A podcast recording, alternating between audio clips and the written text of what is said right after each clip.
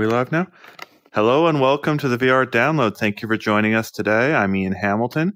This is a hardware trends show on Monday where we'll get into the latest things going on in the. It's been a very busy week for VR News. Let's get right into it. The first subject we've got up today is Oculus V29 update adds 120 hertz AirLink support. So that's the recently announced and rolling out update. I've I've been able to get it on my headset. Uh, let us know in the comments if you've been able to get it on your headset at home. It takes typically takes a couple of weeks for these updates to roll out globally because Facebook tries to test it on like a subset of the global user base to make sure it doesn't kill headsets and all that before they kind of like let it let it go to everyone. And uh, even in some situations, they'll roll out the update, but they won't actually roll out the feature for everyone. They'll like uh, release those one at a time after you've got the update. It seems.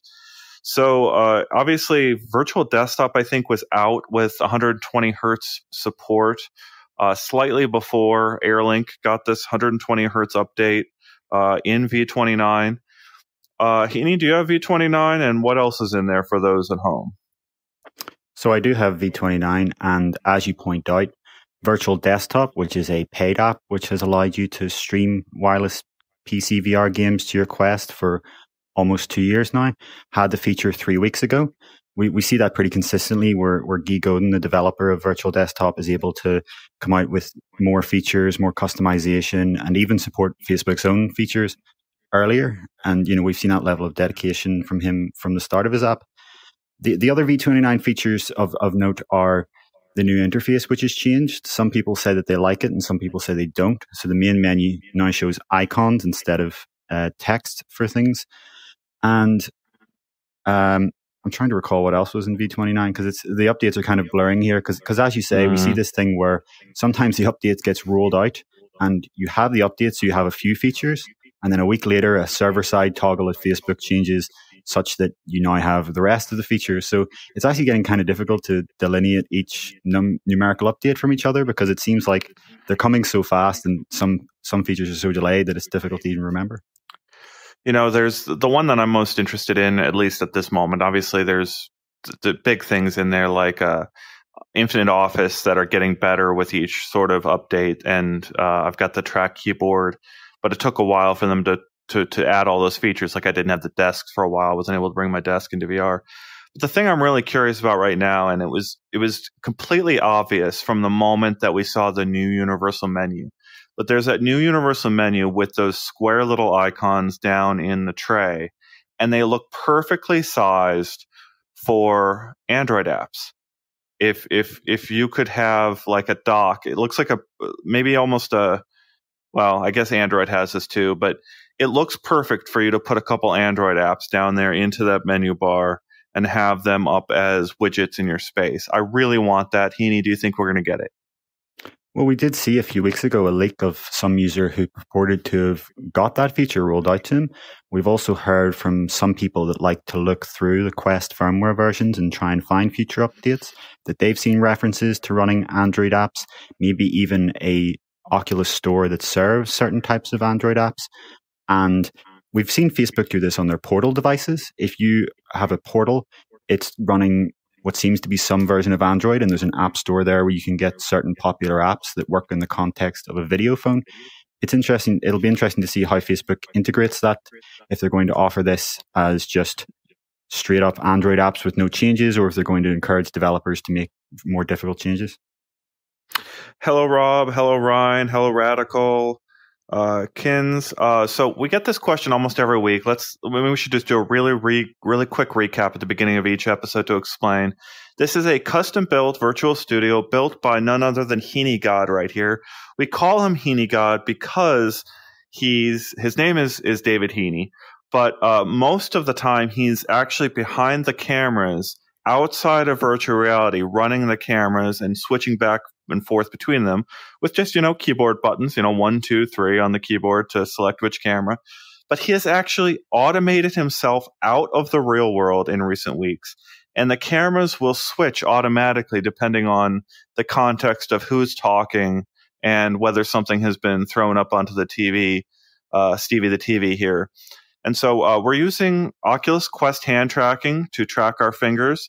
So this is uh, some like customized version of hand tracking that he needs built. So it's it's the built-in hand tracking, but he's tweaked it so that uh, our hands don't fly off in different directions when the tracking gets low, and they actually show low low confidence values. Even when the headset isn't quite sure where our hands are, it'll sh- it'll still show our hands exactly where we expect them to be. And it's it's a really amazing implementation because you know I can I can give you the middle finger if I choose to, but I'm not going to do that right now. Uh, this is a you know a, a very family friendly show here, uh, so I'm only going to give you uh, very lewd gestures when you really deserve it. Uh, but yeah, that's our studio built in Unity by uh, Heaney God over here. And uh, let's get to the next subject. So Heaney Heaney put this right in front of me right before we came in here. Japanese team aims to turn phones and webcams into full body trackers. Now, we've talked about this off and on a little bit that we don't understand kind of why Facebook's portal devices don't do this, why Facebook isn't able to sort of activate full body tracking if you've got a portal directed at you while you're in your quest, why you couldn't also use that for kind of like a full body tracking system. Uh, Heaney, I was I was being the uh, skeptic with you as I as I'm always the skeptic. Why why do I we believe this isn't bogus? Because all I've got is like two dozen tweets. There's there's a, like there's no website. We can't find anything more. How is this legit? Yeah, it's super interesting to see this company or group, or you know, we're not actually sure if it is a company, uh, come out of essentially nowhere. As Ian mentioned, we tried to find an online presence, but we couldn't see anything. But of the videos they have shown in on their Twitter, they do seem to be legit. So the the full body tracking scene and, and the body tracking scene in VR in general is very much so a DIY situation right now. If you do have uh, Steam VR base stations, you can buy Vive trackers for 100 to 130 dollars each, and you can you know strap them to different parts of your body, keep them all charged. But for a lot of people, that's not very practical. And if you don't have Steam VR base stations already, that's kind of a $300 base cost on top of any of those other things. So we've seen solutions like Microsoft's Kinect being repurposed. We've seen some DIY projects that use retroreflectors attached to people. And there's actually a startup in Sweden we reported on last month that's going to do that. So you'll put their own camera hardware in the corner of your in the corners of your room and attach little retroreflectors to yourself. But what's interesting here is that this team is aiming to do markerless body tracking, so you don't attach anything to yourself using your existing webcam and smartphone cameras. So if you have a few old webcams lying around, if you have I think by the signs of it, if you have an old Android tablet lying around that you can connect to your PC as a virtual webcam, you can use all of these together. And the idea is that it is a multicam system. You use two of these cameras at minimum, and they've said they even support three, four, five. And the idea here is that they would just sell you the software. From what we've heard, it looks like they want to do a free trial with a hundred dollars roughly being the price of the software. And so, you know, this kind of body tracking has only really become practical in recent years with advancements in computer vision, meaning that deep learning algorithms can segment a human body and understand where the different parts of it are. And you can see a demonstration of that running right here. Uh, I'll zoom it out a bit so you can see the view of the person being tracked up here. So, you know, this is one of the things that we would love to get more details on and really kind of dive into. For now, we, we see what they're presenting, but it's it's one of the ones I'm definitely going to have my eye on. And you know, as, as you said, Ian, Facebook actually sells a hundred dollar camera that you can put in your living room with a wide field of view camera, the Portal TV. We've heard Andrew Bosworth, the head of VR at Facebook, asked before why it isn't used yet. And it's one of those things where his explanation is that the amount of people who would have both of these products isn't big enough for them to justify that expense. Though, you know, I would say a lot of people in the VR community would argue if you add that feature to Portal TV, we'll, we will start buying them. But, you know, it's, it's difficult to know what the real scale of that is. So yeah, those of you wondering, uh, we've got the this article at the top of uploadvr.com at the time of this recording. Uh, if you're listening to it on podcast later, there obviously be other things on there, but you can go to uploadvr.com, find the Twitter account. It's called Akiya Research Institute VR Lab. That's A K I Y A, and their first tweet is four days ago, but they've already gone viral with thousands and thousands of retweets already uh, kind of came out of nowhere and we can't find any more information. We've invited, you know, in that article, we're saying please reach out, email us, tips at uploadvr.com so that we can sort of ask ask the key questions we have and sort of learn more about what's going on here and, and how far along they really are. Yeah, my first impression on looking this was, you know, the Akiya Research Institute, as they've named themselves, was that this was coming out of some sort of public research institute. But looking deeper, I, I can't find any evidence of anything called that. And I, I, think they may just be kind of basing their name off some other research institutes that companies have in Japan. So I, I don't think it's actually an institute. Rather, it seems to be a startup. Mm. And all right, let's let's get to the next subject. Uh, I want to talk. I'll talk briefly about this. I have been trying to get back into Supernatural and play it on a daily basis. Uh, it's it's very hard going to get out of my habits and get back in there. But I think I will uh, next week probably get someone for Supernatural into our studio for a live interview. So uh, come back. We'll have uh, news about that uh, when we're able to uh, lock it down and have the have a blog post out there for people to to plan to come back and, and see that interview. But obviously, I think Supernatural is doing uh, very well. Uh, keying in on this idea of, of working out in VR and doing something that's very much like Beat Saber, but specifically for the purpose of of getting your exercise done. And it's really interesting to see. I, I've talked about it in the past, but if you can go find the official Supernatural Facebook group out there, there's more than 10,000 people, and it's every day people are supporting each other and talking about what it's like to work in VR. And it's it's constantly a surprise to me to kind of see this community develop around a very specific use case for VR. So I, i am very tired after my workout. I, I got my arms very sore now after doing like an hour in there yesterday. And it's amazing to see these people uh, on that Facebook group talking about how tired they get in there. And I also got an article today about Hand Physics Lab. So if you haven't checked out Hand Physics Lab, it is a very, very cool experience where uh, you can use the you can play the entire game and solve all of these puzzles with either just hand tracking or with your Oculus Touch controllers. And I was talking to the key developer of that uh, experience, and they're working on 120 hertz support. It's not quite ready yet. There's a lot of physics in that game, obviously, as the name implies. So uh, there's there's a lot to work out with getting it up to 120 hertz support. But they've already got uh, the high frequency hand tracking. So I, I, put this in my review when I originally reviewed the experience. Uh, I just wanted to mention this that they've actually shared that they had 100,000 copies of the game sold in about six weeks. And I think that's a pretty significant thing to talk about and mark down in the sand. That here's an experience that can be played completely from start to finish with nothing but straight up hand tracking, no controllers and they've cleared a million dollars in revenue since it's the app is nine ninety nine, uh, and then you've got Facebook taking what I think is a thirty percent cut uh, of sales. Before that cut is taken, that's more than a million dollars in revenue just for this hand tracking experience in uh, six weeks. The key thing I think in my mind, when I look at this experience, uh, the thing I put in my review is that it was limited by the Oculus Quest cameras. So You've got on the Quest 2 and Quest 1 hand tracking as an optional added mode of input.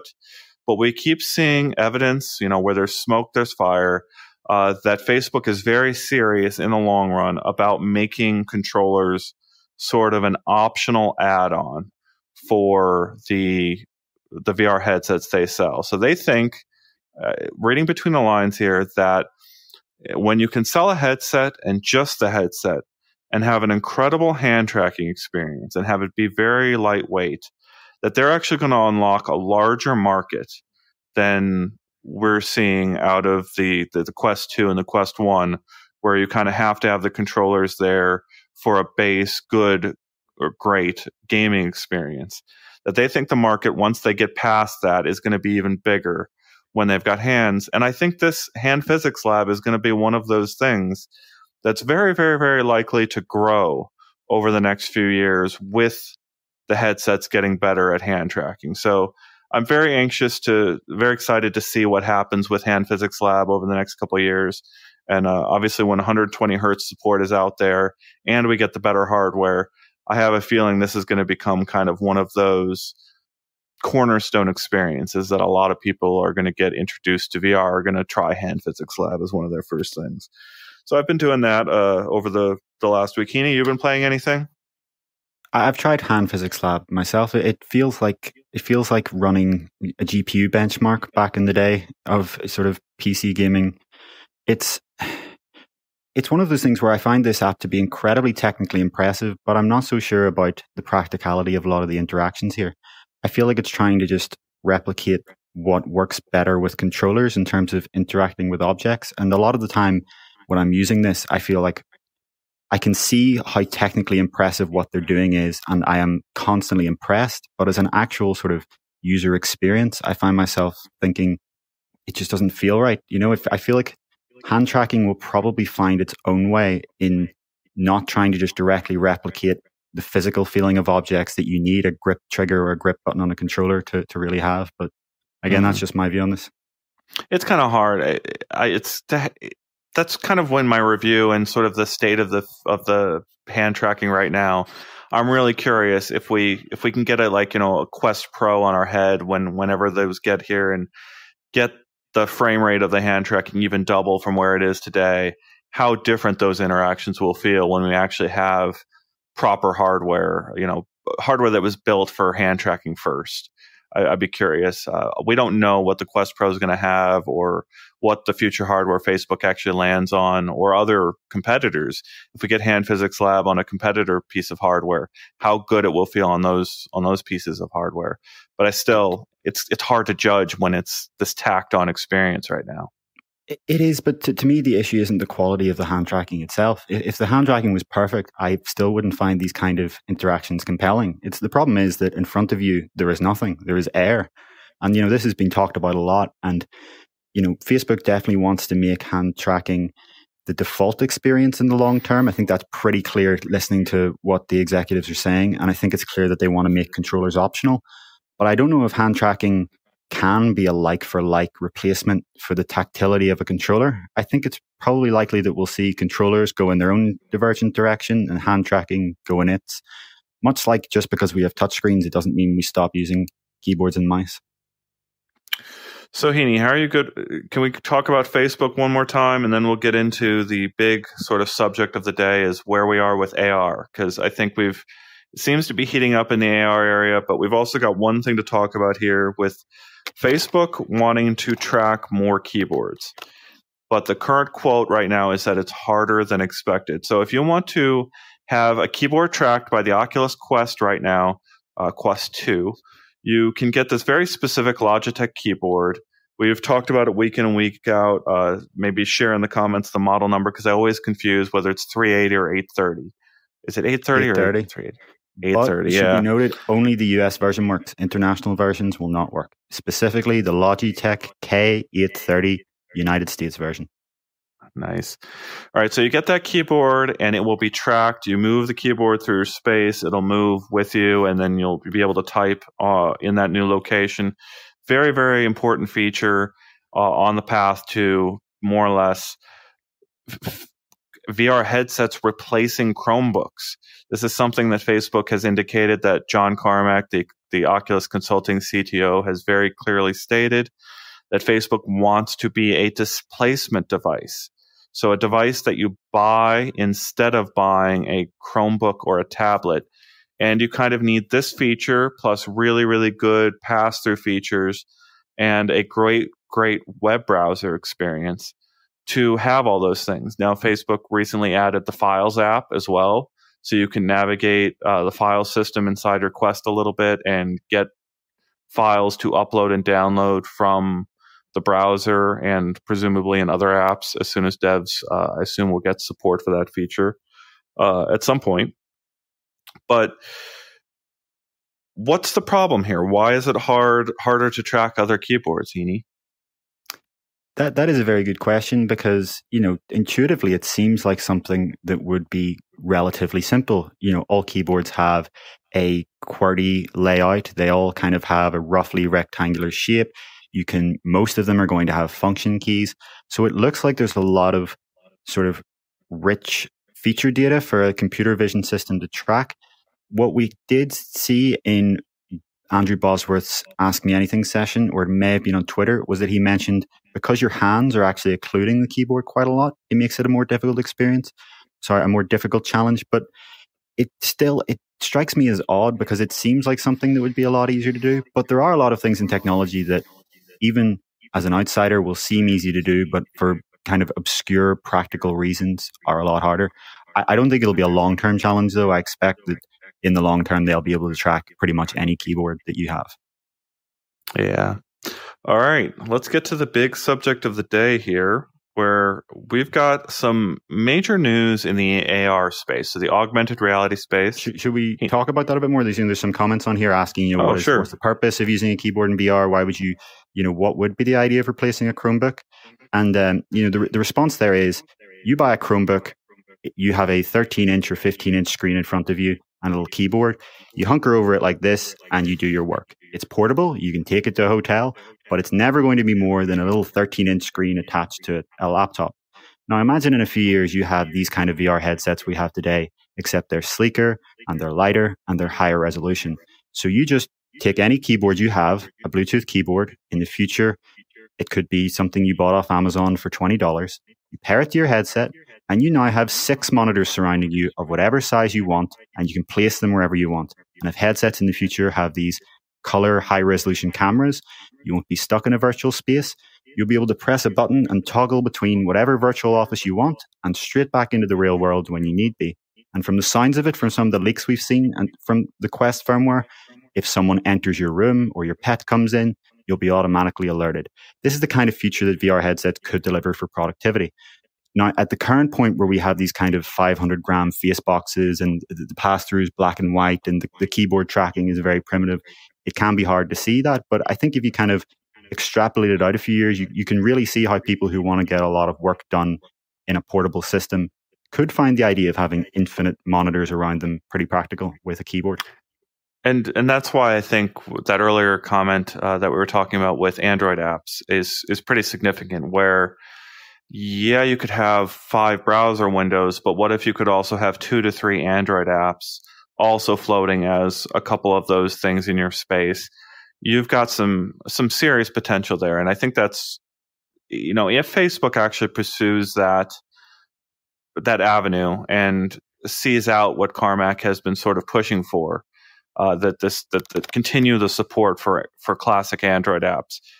I think that's going to be proven out as a really really big differentiator and feature for Facebook's headsets in the long term because I just I, there's so many examples where like yes the Twitter uh, web view is pretty good but there are certain instances where you may want the Twitter native app. It's not the best example Twitter is, but you know, there's lots of games that you might want just floating in the background over there, and then you bring them forward and you could play them for a few minutes and then put them back away, and you're back doing your work again.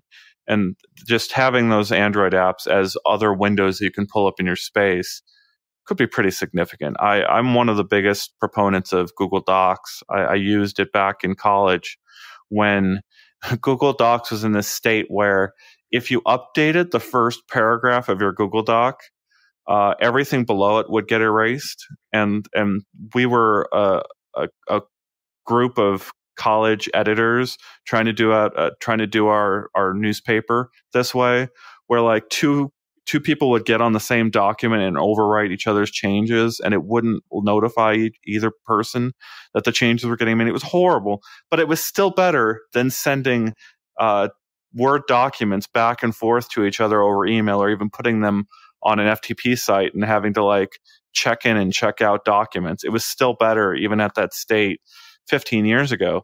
And so having a Google Docs system in a web browser in with your physical keyboard is going to be phenomenal. I'm going to love that.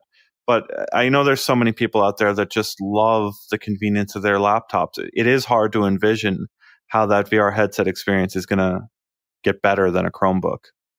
It's definitely hard to envision, but I think you have to kind of remember that the headsets we have today are going to look kind of comically outdated in, in just a few years. The, these 500 gram bulky face boxes, the, this is like it's like the CRT monitor days. You know, it's hard to look from those and see how computers could have got to where they are today, but hopefully with the advancement of technology. And the, the compelling part about VR is that you can be in that virtual office space. And as you said, you know, when in the Google Docs area, you get this collaborative 2D editing. But what happens when instead of getting someone on a Zoom call and screen sharing across the doc and trying to coordinate, you can just put on your headset and be in the same virtual office space as the rest of your coworkers and you can see each other with avatars and point to what you're talking about and edit it in real time. It's again, it's it's yet it remains to be seen if any of this can really come about in the way we're describing, but the potential is certainly there. Heaney, I'm drawing a blank on the the glasses scale headset I tried at CES. What what was the company? Panasonic.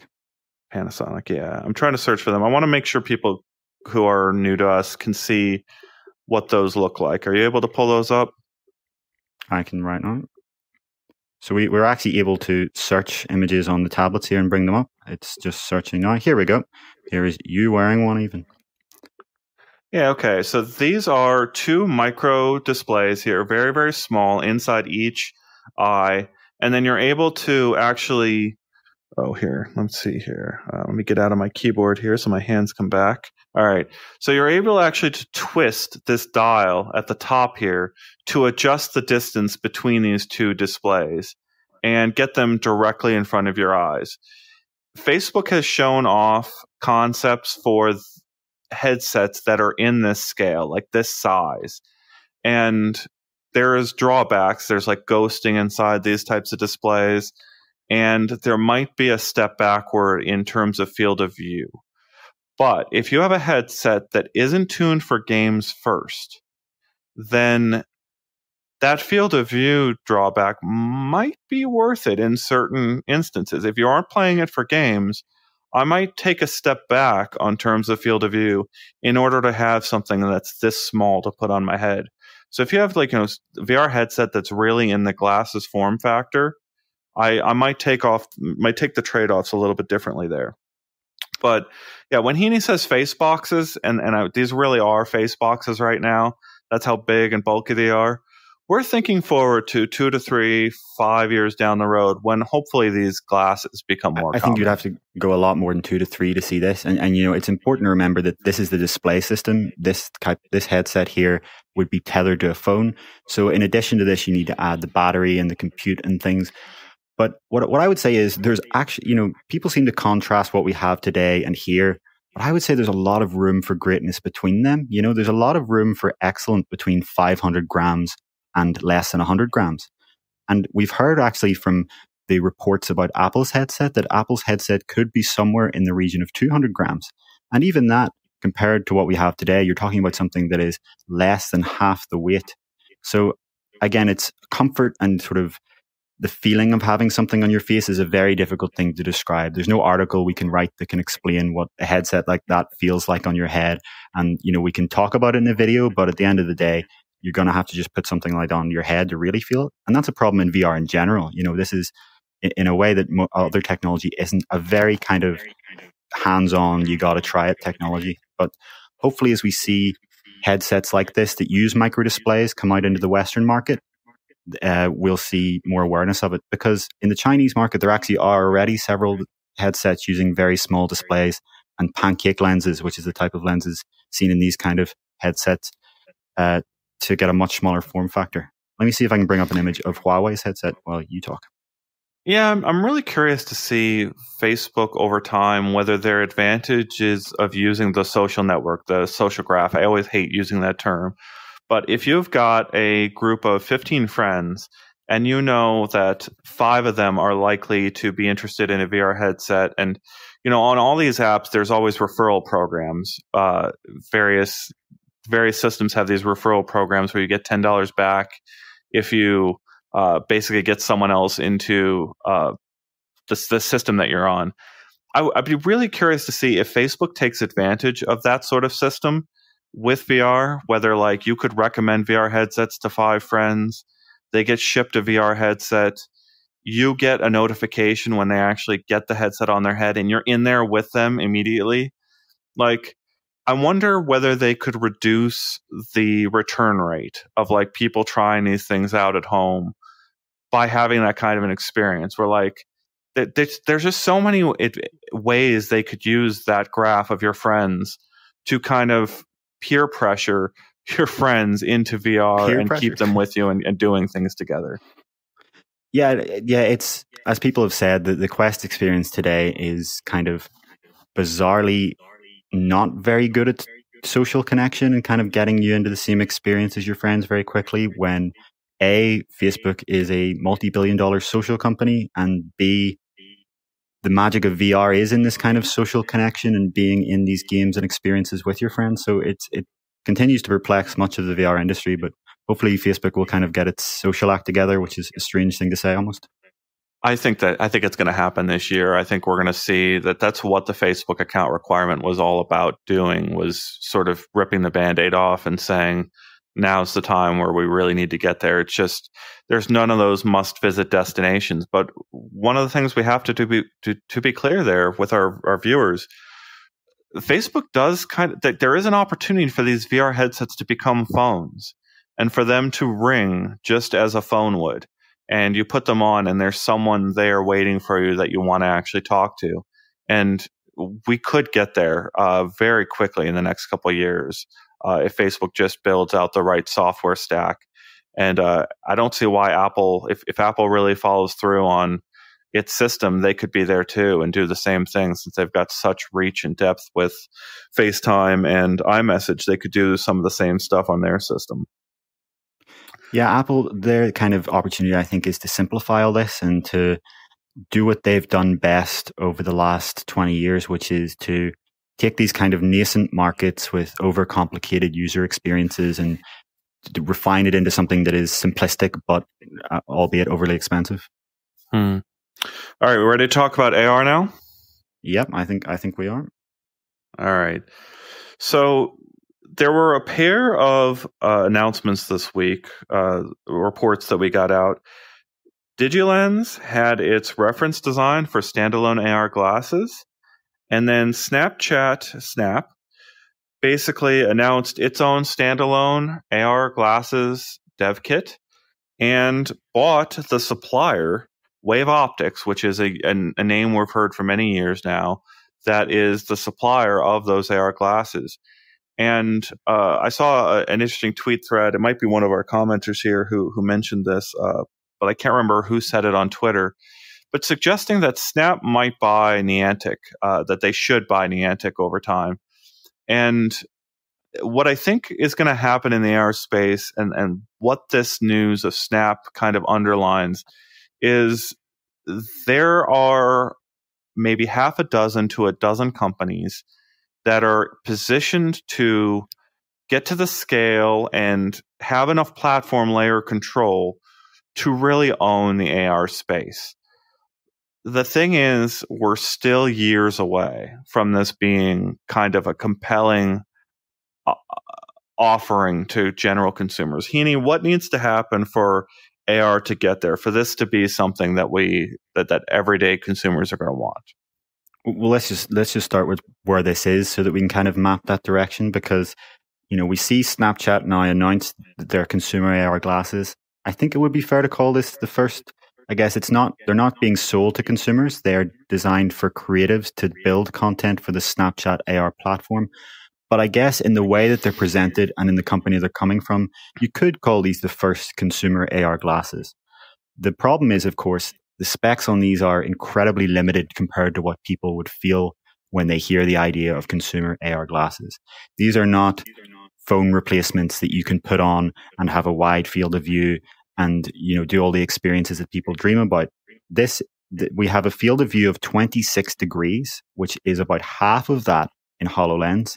And if you look at our review of HoloLens on YouTube or Upload VR, where Jamie goes into details of his experience in it, his first complaint and most people's first complaint in a HoloLens or a Magic Leap is, oh wow, the field of view is really narrow.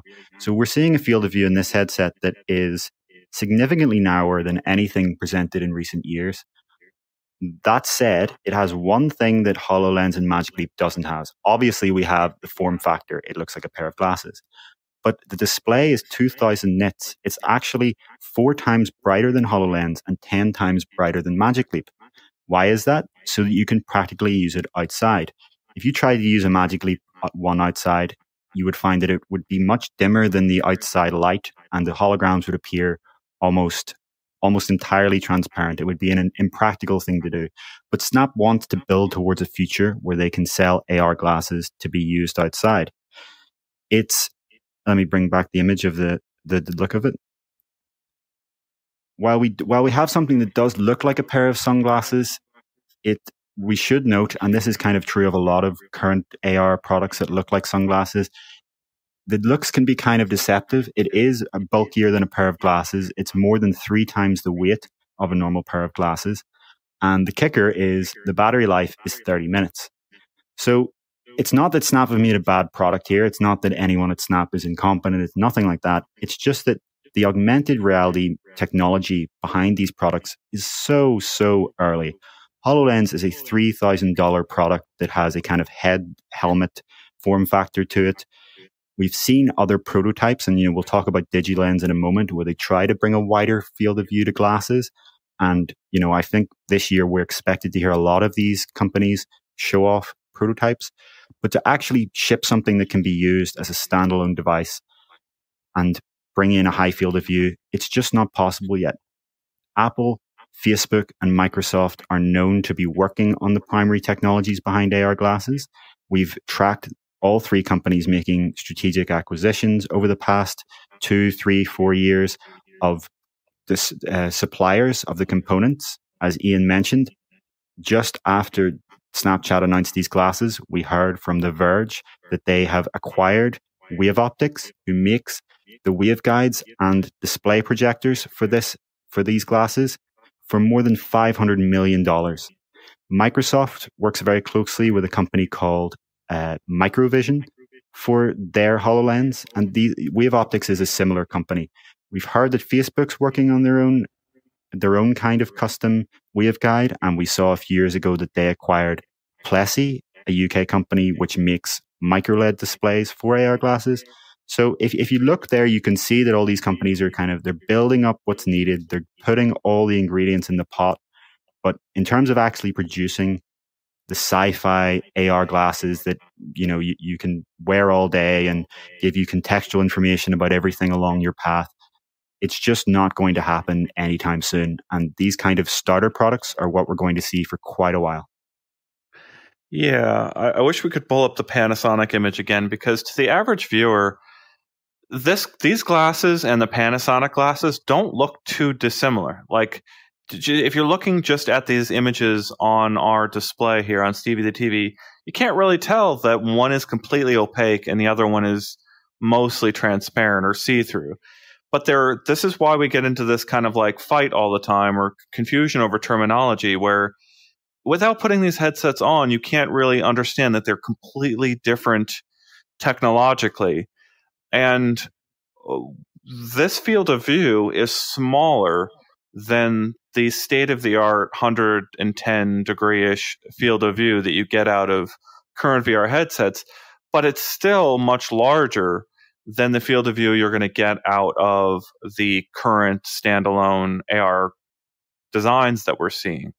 So even if you take a step backward from the state of the art current, uh, you know, consumer grade VR headsets, you're still getting smaller, slimmer VR headsets that have opaque displays uh, than you're getting out of the sort of yeah. Explain this chart, Heaney. What is what are we seeing here with uh, the the current state of the market on AR and VR? So yeah, it's important to realize just how early augmented reality is, especially in this key spec of field of view. And uh, just to reply to a quick comment here, by the way, someone was asking what the Snapchat spectacles are for. So they're not designed to be a general purpose computer, and it's not something where you run apps that are made in Unity for. they actually integrate with Snapchat's existing AR platform, which is already used on their phones. And creators, they call them creators, not developers, because you're using their tool, Snapchat Lens Studio, can build things in that tool only.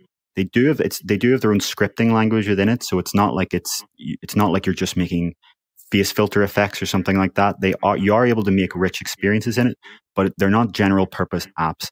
Now to go onto this chart here, uh, let me just zoom this out on the screen. Oh no, it's vis- it's visible actually. So this this shows you the field of view of HoloLens and Magic Leap compared to a typical VR headset. And the typical VR headset down here is it could be an Oculus Quest, a PlayStation VR. They're all within five or 10 degrees of each other. So when you compare them to AR glasses, the differences really aren't that significant. The Snapchat spectacles are about half of these. We don't have a chart for the Snapchat spectacles specifically, but if you if you went to around here in the middle and draw this kind of square, that's where the Snapchat spectacles are. So, and to be clear, even typical VR today is nowhere near human field of vision. Mm, this you would have to extend this TV up slightly and out to the out to the side to about here to get to human vision to where it can go to. So these challenges are going to require these companies to invest, and they are investing billions of dollars in research and development to try and find ways to make better waveguides or even find a new technology that isn't waveguides to provide it. We simply don't know how long that's going to take. But again, what we can say very clearly is that AR is a lot earlier on than many people assume or that some people who, some sort of hype artists may suggest.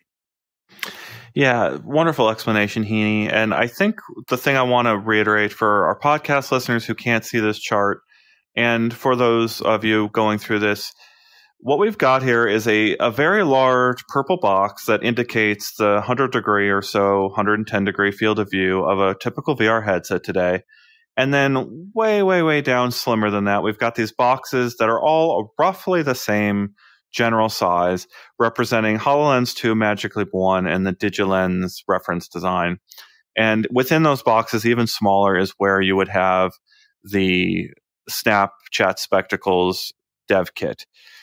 The thing I want to underscore is more or less between these AR boxes and the purple box is this magic word immersion.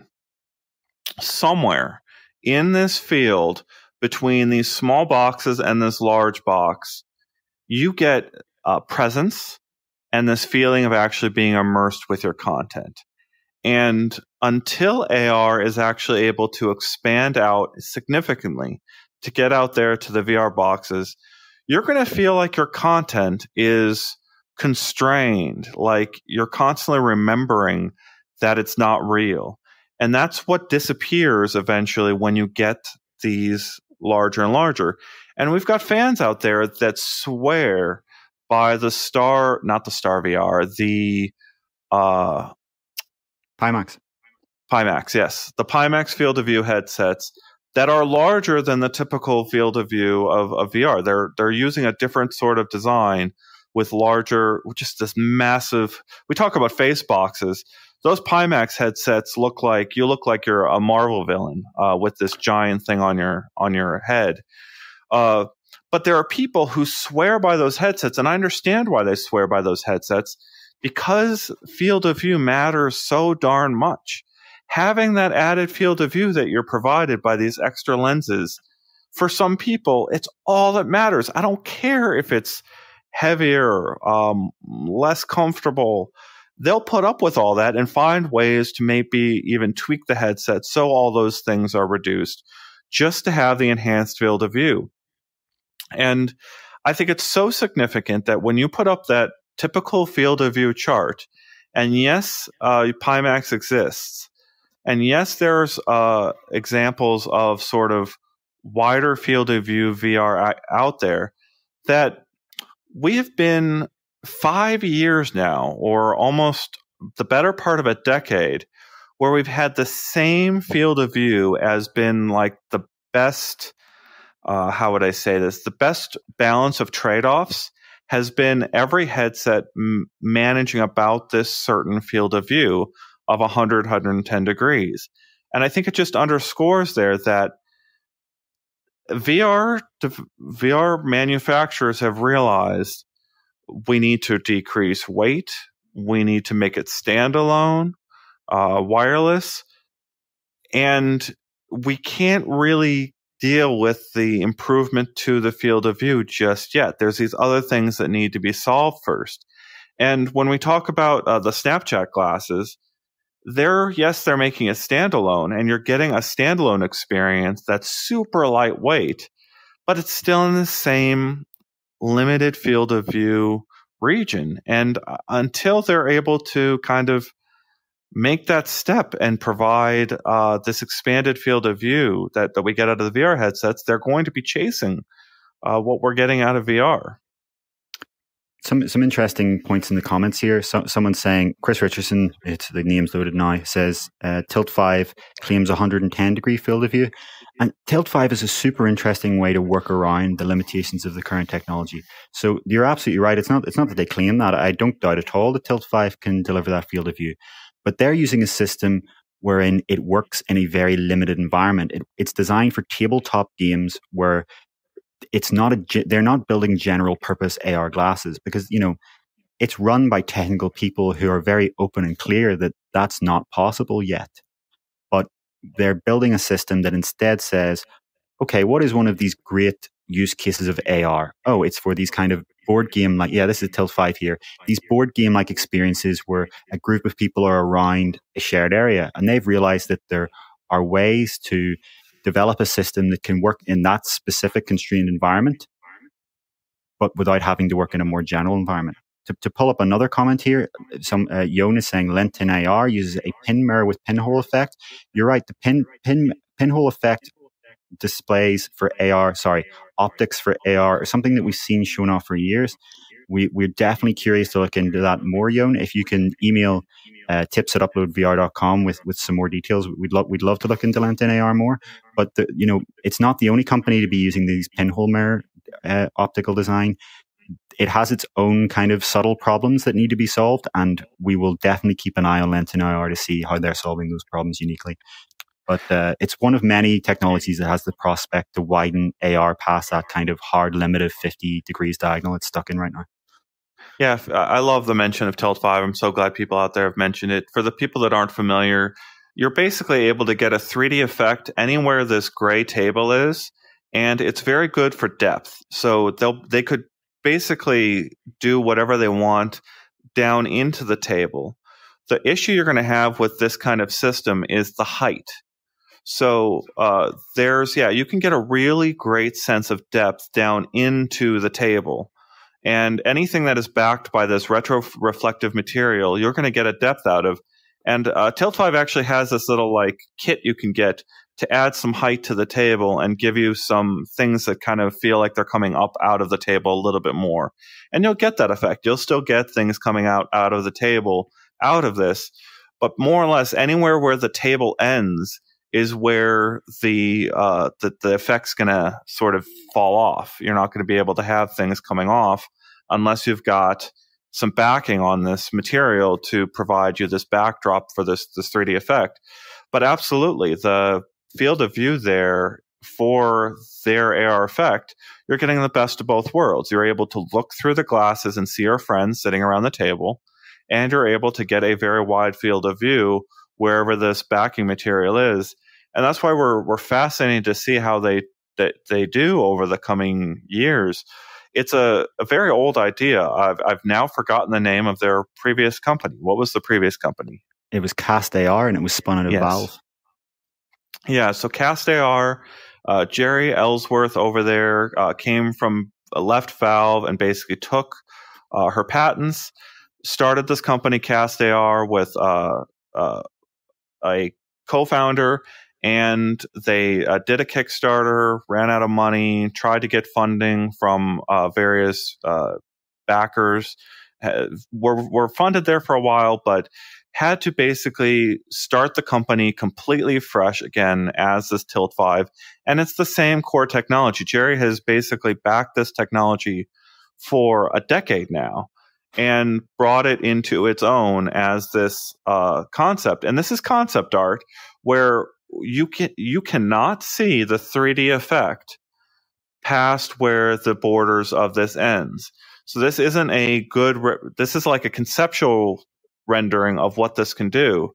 Uh, this is a, a, more realistic. This is through the lenses. You can see the lenses here, where yeah, you've got the depth down into the system. But I'm just so fascinated by by Jeri's effort, by by by their effort at this company because uh, they may have cracked a way to provide consumer AR at a wide field of view years before Apple and the others are able to do it with a system that provides the types of experiences we want out of these things. Like tabletop gaming is exactly what you would want out of this kind of system. So they're working very hard. They're dealing with uh, now the chip shortage worldwide. And before that, COVID last year in the middle of ramping up to deliver their Kickstarter units the second time into the development of this project. But if you haven't heard of Tilt 5, you don't know about them, go check them out. They're they're perhaps the most interesting project in AR to me right now. Uh, even with uh, Snap's work and and getting this idea that uh, we're going to have standalone AR glasses, this is super interesting to me.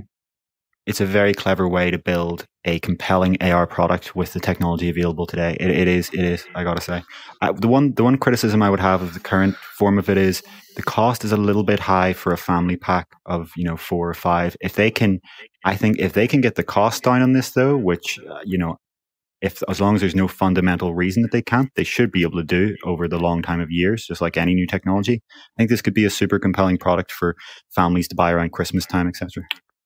If you could do this with four Android phones, if you could power the, the the glasses with four Android phones, yeah, I would be, I would be it would be such a great accessory. It's just they're they're being very careful in how they're in their promises and what they're able to deliver. They've got a very uh you know, they've learned some mistakes. They've they made some mistakes in the past and tried to promise a lot uh too early. And I think they're learning from that here and trying to focus in and make sure they can deliver uh, this experience right now and get some great software built for it and then hopefully still develop that software stack to make you able to do that and bring down the cost that way. So you can just have like an accessory for your phone uh, and do it that way.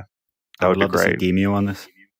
Yep, that would be that's the game. I, I saw them tweeting from their Twitter account, uh, Tilt Five, saying that that come on, come work with us and get this to happen. It would be the perfect match, and especially if you could do, you could have all the cross-platform support there. If you really could, like, go into a Quest, go into a flat screen, and also go into a Tilt 5 AR headset and play the same game, it would be phenomenal. I would love to see them pull that off. It's it's a perfect fit for that system.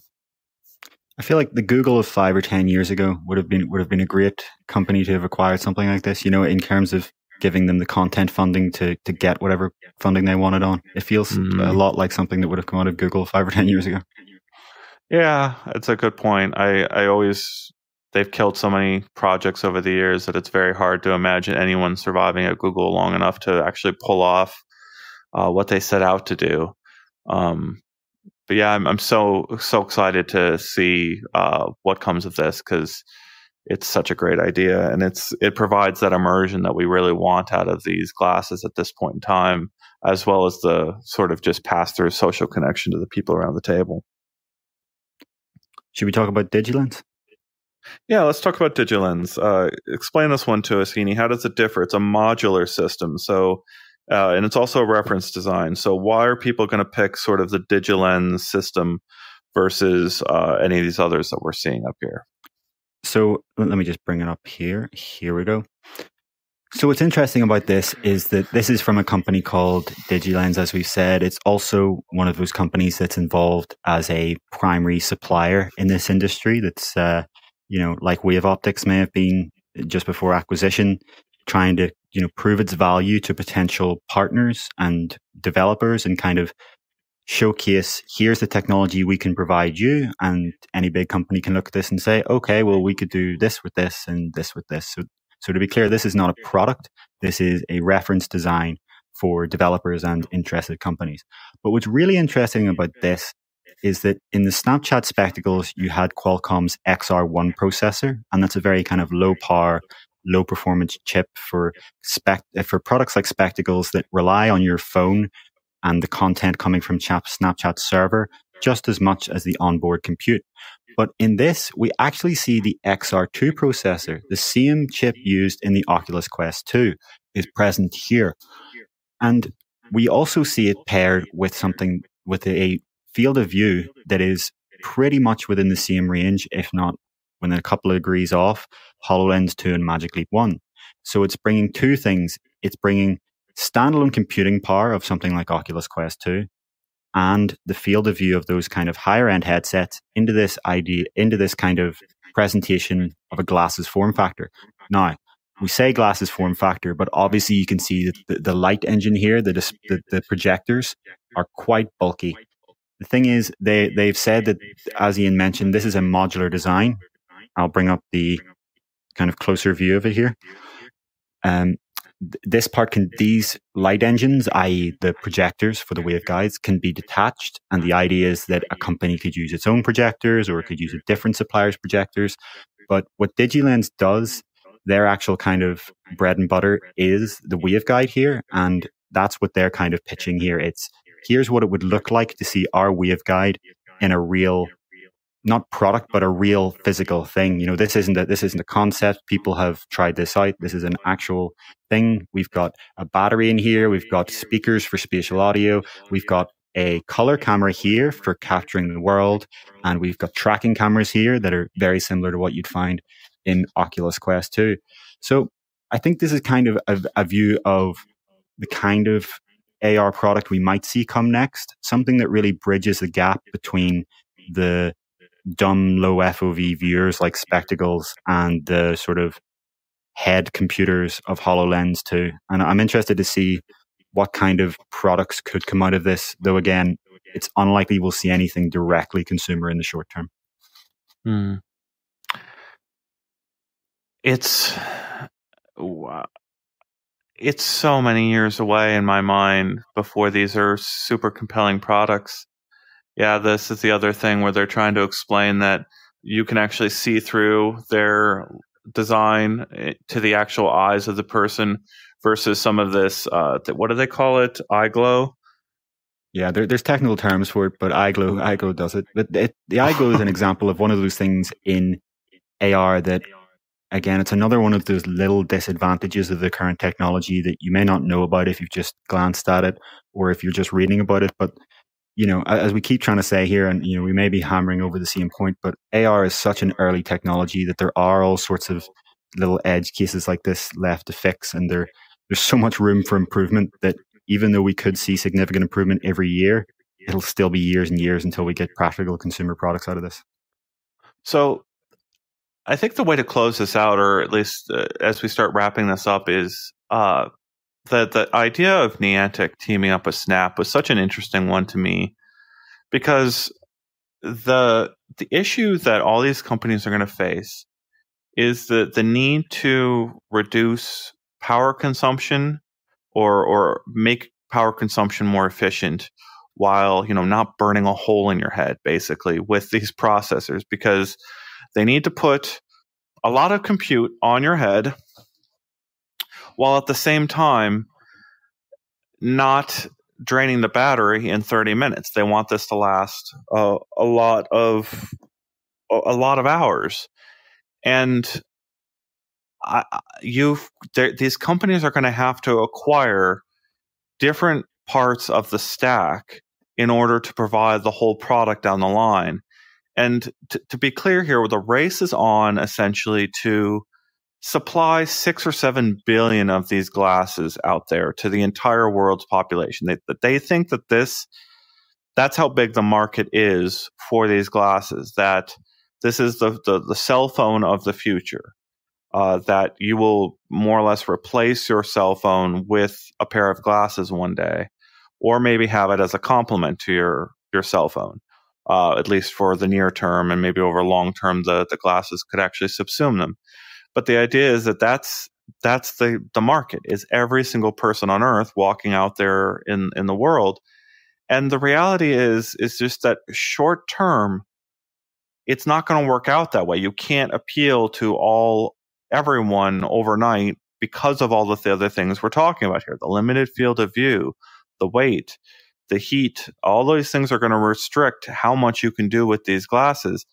And that's why as we're so obsessed and interested in this intersection between VR and AR, where if you can have a VR headset that provides a very wide field of view and doesn't look terrible when you're out wearing it, maybe you can do some of the things these AR glasses are able to do uh, with a pass through view, with, with using color cameras to pass through the view of the environment and overlay things onto that view. But the, the, the, the thing I guess I want to underscore here is you've got to have a company of Apple scale, of Google scale, in order to have this, like, there's this missing piece here where you can have people scanning the world for you with these camera systems. And then once you've got those, the scan of the world done, you can do a lot of machine learning to the scan to predict the way the things are going to change. And uh, you can reduce the amount of download and heat that you're constantly having to process on this device all the time with this map of the real world. So uh, Niantic is one of these companies that is doing this this scanning. They acquired 6D AI, and now when you go to Pokestops everywhere, they prompt you, "Hey, can you actually scan this Pokestop and get like a little in-game gift?" Well, if you do that, you're you're, you're more or less feeding this computer learning algorithm that's going to use that information to one day lower the amount of compute you have to do on one of these devices. And that'll in turn uh, extend the battery life and decrease the amount of heat that'll be turned out by the system. And you'll, at the end of the day, get a better app that will do more for the end user and actually convince them to, to go out and buy this device. The, what I'm getting at here is that Snapchat wants to be the supplier of all 6 billion people, but they can only do it if they've got all the pieces going on down. Otherwise, they're going to be, you know, an app on someone else's platform. So, like at some point in the down the road, Snap has to be acquired by Apple, or Snap also needs to go acquire a Niantic to get, you know, you either have to go up the stack and, and get owned by a bigger company or own the smaller companies in order to build out your system. What we saw with the uh, acquisition of Wave Optics was them purchasing one big piece of that puzzle. But there's just so many pieces they have to own in order to get the biggest piece of this pie that they can when the technology actually gets there.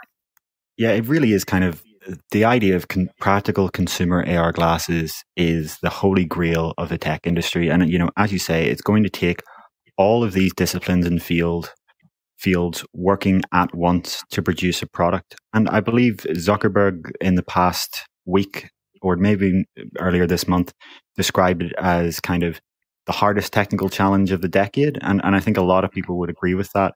If you look at Alex Kipman, who runs Microsoft's HoloLens division, he recently was interviewed about his kind of prospects on AR. And you hear this same kind of mentality where he says, you know, we'd love to build these consumer AR products. And this is something that we obviously are working on, but it's just so, so difficult to actually get the technology to that stage. So, you know, as you say, we see Snapchat seeing, you know, to in many senses early. This is still so early in the market. They're saying we need to put in a lot of money. 500 million was the, it was, sorry, it was north of 500 million, The Verge reported. And for a company like Snapchat, Snapchat does have hundreds of millions of active users. So, you know, they do have potential. They do have investors that will back them, but Snapchat hasn't actually made a profit yet. So, you know, they need to, they need to kind of build this business while fighting their financial realities. And as you say, these big tech companies, these Microsoft, Apple, and Facebook, they are pouring billions of dollars of research and development already every year into this. And it's it's looking like it's going to be a pretty fierce competition between Apple and Facebook, just based on the runway of research that we've seen so far. But mm. you know, we haven't seen micro, any serious sort of talk from Microsoft about their consumer plans yet, so it's hard to say.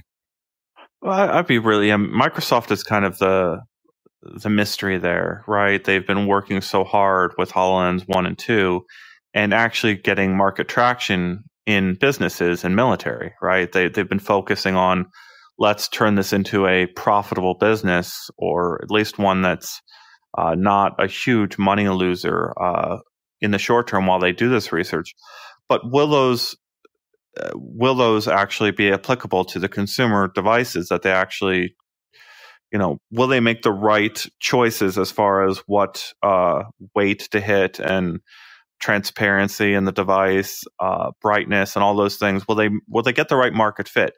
I think the the thing that i guess kind of gets me on all this stuff is uh, how many more years will these things be kept as business focused devices and dev kits before more or less all of them come out at the same general consumer like sweet spot. They're all going to arrive.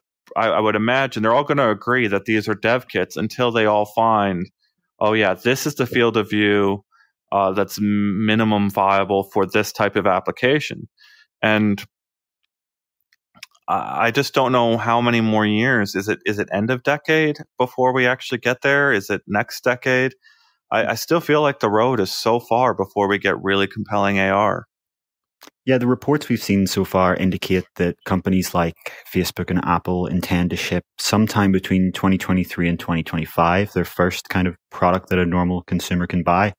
I think the question for Microsoft is if they have this lucrative enterprise market and they kind of keep building into it and keep expanding it, and if you look at Microsoft's company culture in recent years, it has been very enterprise focused, and they were able to become a you know a trillion dollar company at one point, mainly through these revenues from these large companies. I wonder if Microsoft actually will decide to step in if you have Apple and Facebook fiercely competing, because you know Apple and Facebook are companies that are much more used to delivering consumer products, and, and Microsoft really hasn't had a consumer connection in in many years now. So it's it's questionable whether they'll bother. We could see a scenario where while Facebook and Apple compete for this consumer market, Microsoft just stays out and goes for enterprise. Then the question is, you know, could Apple and Facebook build up from there and, and, and compete with them? It's it's it's difficult to tell. So I, I think the thing that I'm I'm losing here that I'm trying to get across also is that there's also the competitive pressure, uh, the, the the antitrust investigations, and the government pressuring these companies perhaps not to acquire. So I, I, I also wonder if the market is ripe for a Snapchat sized company to arrive at the great product at the same time as Apple and Microsoft and Google, just because the others have to home grow this technology as well and can't, you know, acquire their their suppliers anymore. Like I, I, I, I don't know if there's a roof on their head on a ceiling on how far they can actually acquire. I think you know mm. Apple acquired Akonia Holographics in 2018. Facebook uh, acquired Plessey last year, or was it 2019? I can't even tell. T- time was a blur in 2020 for some reason, but sometime in the past 18 months to 24 months, Facebook acquired Plessey. I, I think you know the, the thing about Facebook and Apple, and the reason we're bringing up those two companies specifically is that they do seem to be the ones that are recognizing well, well in advance, years and years and years in advance, that they did need to make these moves. I'm not sure if they kind of anticipated the regulatory market or that was just good luck on their part from their perspective. But um, I don't think they're going to be challenged at this stage by not being able to make any more acquisitions. You know, we we've mm-hmm. seen that Facebook is building out these huge new buildings for hardware research and development, and Apple is is known to be spending a lot. We already know that Apple's product. Sorry, we've we've heard in reports that Apple's product is at the architecture stage. Apparently, you know, in the most recent reports we've seen, they're having trouble, and it may come out to 2024, 2025 rather than the 2023 we expected. But I, I don't think that that's going to be something where anyone's going to rush out and beat them. I think I think as you say, they probably will likely converge at the same time because it's not even the field of view that's the problem in many ways. It's it's the compute. You know, we we look at that Snapchat spectacles 30 minutes of battery life and a very, very low compute processor. Even if you can, you know, use future connectivity technology like widespread 5G, if it ever does get widespread enough to make this practical, to offload a lot of that computing power, even doing the tracking that has to be done locally and all of the kind of input of whether you're going to hand track or voice track or kind of use some sort of controller, the, the idea of putting that into into glasses that you know weigh 70 grams as, as this chart would say and are socially acceptable and you know as you say don't produce so much heat that you can feel the side of your face burning as you're walking down a sunny street. It's it's it's genuine like there are people in the industry who the pessimists who say it's impossible I, I mean we, we can't evaluate whether that's true or not we know that these companies clearly don't think it's impossible but there are there are people you know who are experienced in this industry people who have worked in AR as these primary suppliers who who who still claim that this is a pipe dream, the idea of these glasses.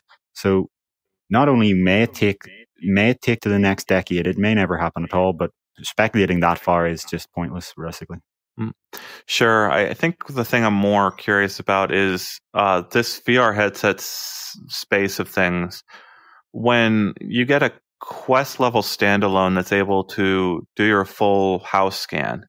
You're basically able to walk it through every room of your house uh, and trust it to keep that information private, but uh, also just get that full map of of not just one room, but four or five rooms, as well as uh, some kind of smart understanding of what's in each of those rooms. This is the couch. This is the desk.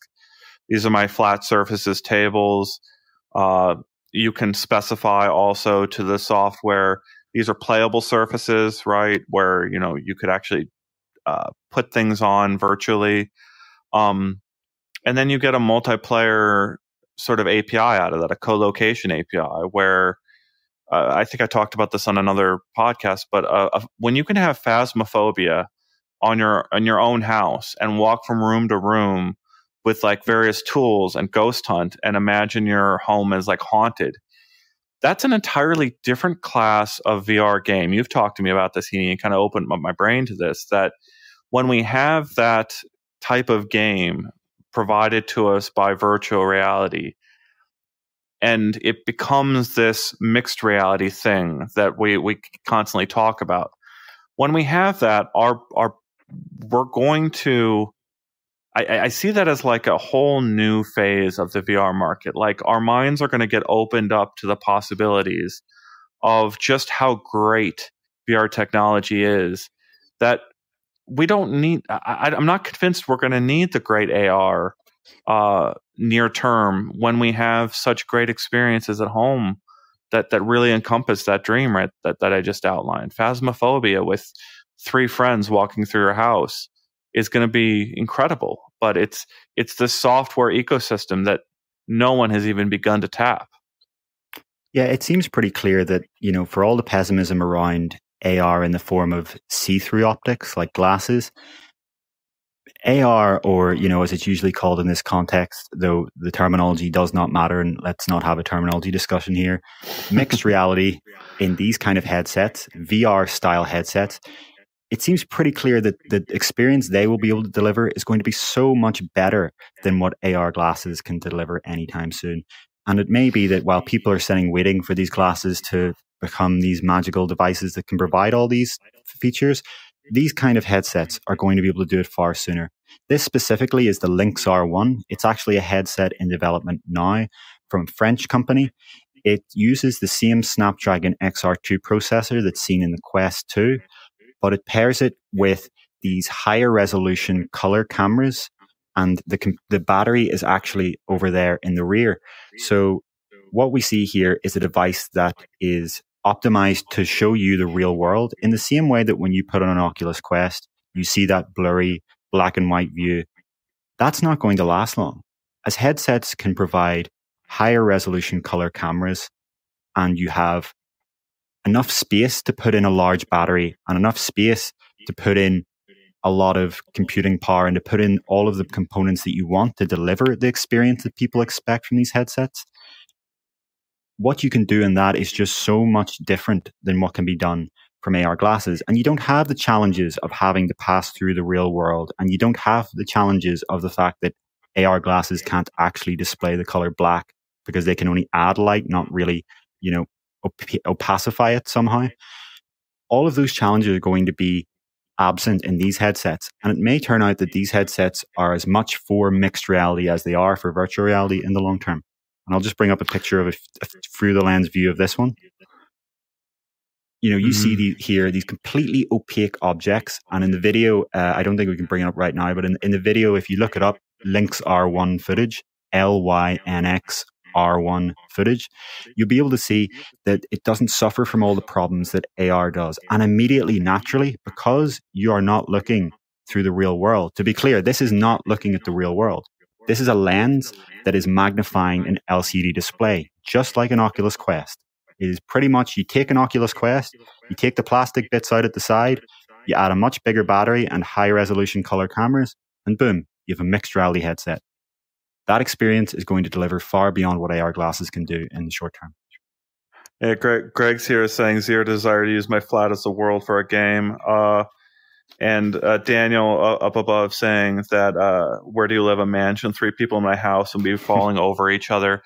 I like those comments because uh, if you've never been to a void, which yeah, I th- I think they're out of business, but they they might have been bought out by someone and trying to come back but there's like Sandbox VR, and there's several of these other uh, sort of location based VR experiences. But if you a Void experience was a very very small physical footprint for the the pretty magical experiences they were able to provide. And as an example of like the things that they would do is you, you'd have this rail that would be just one foot in front of you, and as long as you knew you couldn't go past that rail, then everything beyond it could be uh, part of the experience. And so, like, they had a Ghostbusters experience where you walk out here and it looks like it's the edge of a building, and you can f- shoot at the giant marshmallow man on the other side there, who's just enormous right there. And you're you're taking your Ghostbusters uh, proton pack and trying to take out these these uh, flying monsters or the giant marshmallow man but you can mess with uh, space in really, really creative ways with the walls falling away if you assume that the person isn't actually going up to the wall or if you have a smart way of notifying them that's where their physical objects are. And uh, those experiences you would pack at the void four people into this super, super small place that is smaller than a, than an average house. And it's just it's possible. Yes you could be falling over each other but that actually became part of the fun of the void was being packed into this close place with everyone else I wish we could skip videos. Unfortunately, we can't skip forward in the videos in the studio yet. We'll, we'll Can you explain what's happening, Ini, for the audio listeners? Yeah, uh, I was probably going to cut this part out for them. It's probably not a good idea, but but I can explain anyway. So here here you can see that you take your own house that is not what's actually above your ceiling, obviously. But you can, when you have a headset where you have total control over the pixels, that's a mixed reality headset. The end result can be manipulated in whatever way you want, as long as the system has enough computing power to do the computer vision here, which is to just find out what are the different geometry shapes of your wall, what would it look like if there was nothing there instead from each perspective and put that together there is almost infinite potential. So even if you don't have this kind of large mansion that you can run around, your window beside your wall could be changed to the kind of area where the enemies come and you may have to hide and duck behind your window while you hold a gun and, and you look out to see the enemies. Here we see in a second the real point of this demo. As the giant lifts up the person, uh, Among Us is the game I kind of want provided by an experience like this, where you could go into each bedroom and each room of your house and sort of specify this is the area where I want the task for this room to be. And if you've got four or uh, six people even in the house, uh, and you specify no running because you don't want to be chasing people from room to room, uh, uh but you could you could walk up to a person with a phone and tap them on the shoulder and that's effectively killing them in the among us game and you could have a really really incredible uh, experience where like there is a task in each room and you see the tasks happen outside of your virtual window uh, and when a person comes up behind you they they look suspicious because they're standing uh, in a spacesuit looking at you and they they come up and tap you with their phone and you're dead uh, and you've got to go to like the loading area and you disappear from everyone else's view. Like you can no longer see them because they're a ghost now. these games are, are completely they they feel like they could be doable with the right software development kit, uh, powering the right kind of hardware. And I, I think I think that's where we're going to get even before we get the really great AR glasses outside for the real world. All right. Uh, any last comments that we should respond to, Heaney? I'm checking now. um,